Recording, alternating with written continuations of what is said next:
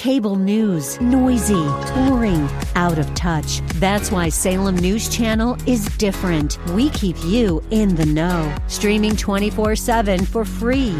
Home to the greatest collection of conservative voices like Dennis Prager, Jay Sekulow, Mike Gallagher, and more. Salem News Channel is unfiltered and unapologetic. Watch anytime, on any screen, at snc.tv and Local Now Channel 525.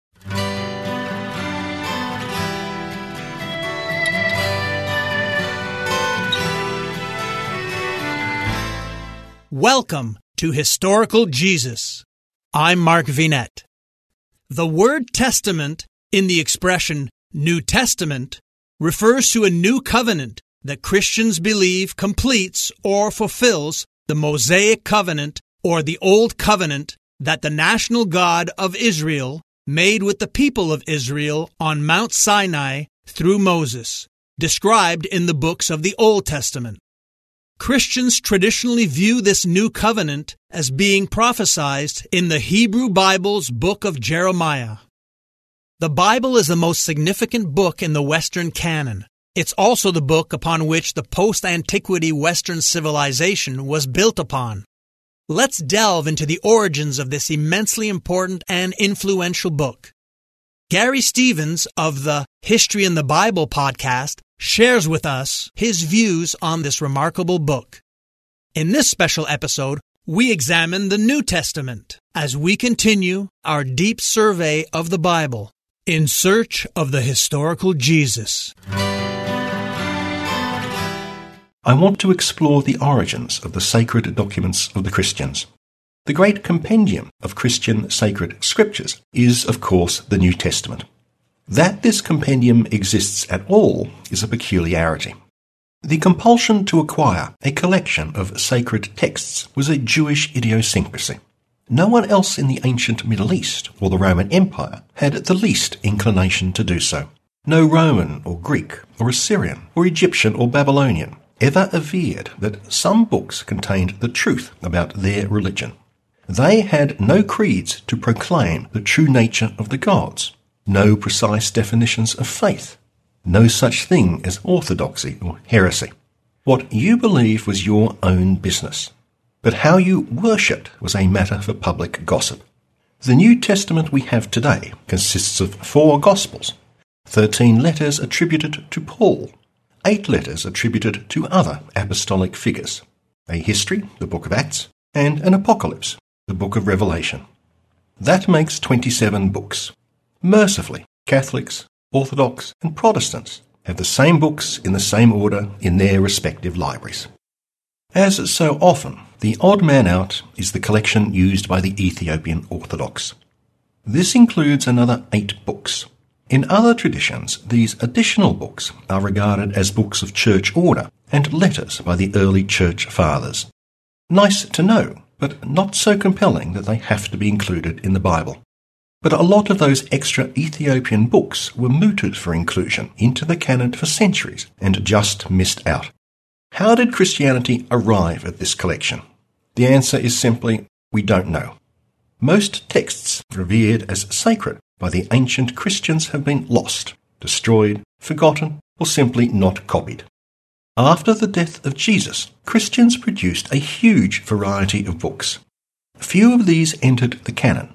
Floating around were Gospels attributed to the Apostles Thomas, John, Philip, and Peter, and many others. Ancient Christians knew far more Gospels than the four we know today. They also knew many more books of the deeds of the Apostles. We know of books called the Acts of Pilate and the Acts of Andrew, again amongst many others. No less than two other apocalypses were attributed to Peter and two to Paul. Christians had a large bookshop to choose from. In the century after the death of Jesus, Christians did just fine without a sacred library. Jesus clubs had no written accounts of Jesus' life and teachings. When the earliest Christians appealed to writings, they cited the Jewish Old Testament in its Greek form, the Septuagint. The Old Testament scriptures provided the scaffolding within which the life, sayings, and achievements of Jesus were constructed. The Jesus clubs were slow to realize that they needed a library separate from the Jewish writings. That library, the New Testament, was three centuries in the making. Until about the year 400, Christianity lacked a central authority that could impose its will and determine which books were sacred and which not.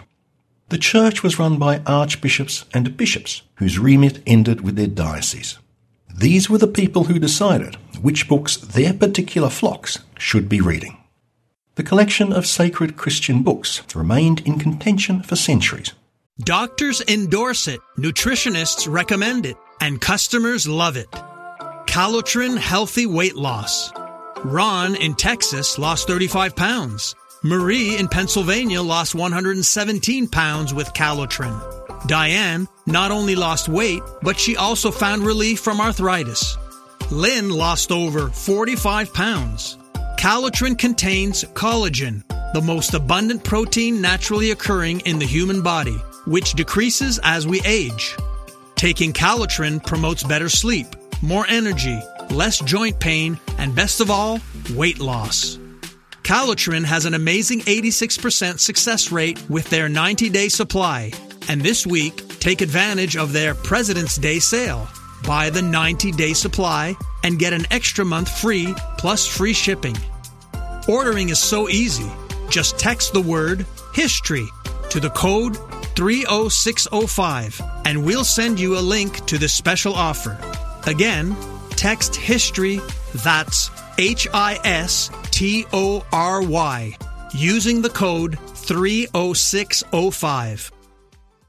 No missionary ever arrived in a town with a big book they called the New Testament.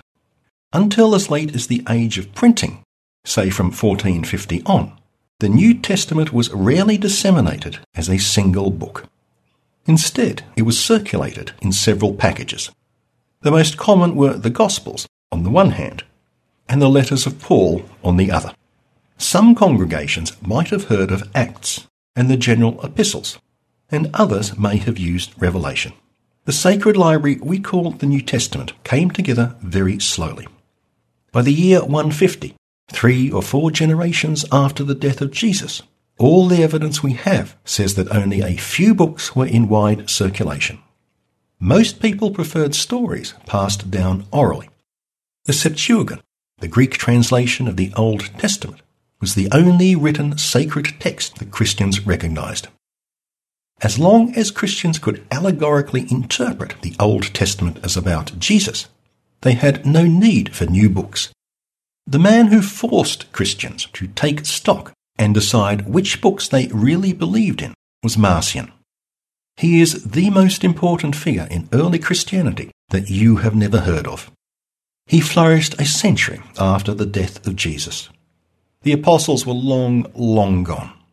The apostolic fathers, Clement, Ignatius, Polycarp, and Papias, successors to the apostles, were also gone.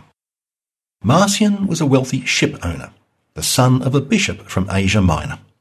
He arrived in Rome around 140. The Roman Empire was in a golden age. Never again would it be so prosperous. The third and final Jewish revolt against the Romans had been decisively quashed. Jewish variants of Christianity faded into historical memory with the destruction of Jerusalem by the Emperor Hadrian. Christianity was now almost entirely Gentile. We cannot really know how many Christians the empire contained.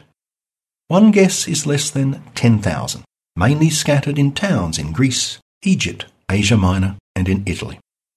In Rome, which probably already had the largest Jesus club in the empire, Marcion made a spectacular entrance by donating 200,000 sesterces to the church.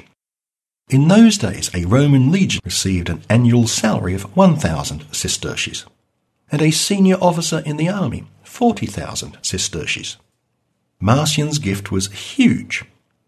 Marcion started teaching doctrines that struck the Roman Christians as rather off.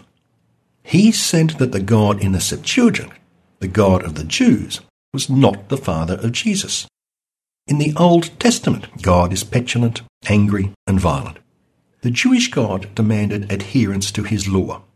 He punished the Jews when they failed. Now, this God was not evil, but rigorously just. Since no one kept his laws perfectly, he was a wrathful God. Marcion held all this to be irrelevant to the new religion of Christianity. Marcion held the Jewish scriptures to be historically true, and Judaism true in its own terms. But Judaism had nothing to do with Christianity. The Old Testament was the scripture of someone else's religion. In his view, Jesus was the son and revealer of a different God. This God had not given the law to Moses and would not judge mankind. The Father of Jesus was a God of perfect love and righteousness. He would punish no one. He brought reconciliation, redemption, life. The God of Jesus came into the world to save people from the vengeful God of the Jews. Jesus' God was previously unknown to the world. Marcion sometimes calls him God the stranger. Jesus appeared out of the blue. He accomplished what no mortal could possibly have hoped for. Jesus paid the penalty for other people's sins to save them from the anger of the Jewish God. Marcion decided to throw out the Old Testament. He created a wholly new set of scriptures. Marcion saw Paul as the real founder of Christianity. The easiest way to support this podcast is to tell one friend. I'm Mark Vinet. Thank you for sharing your time with me.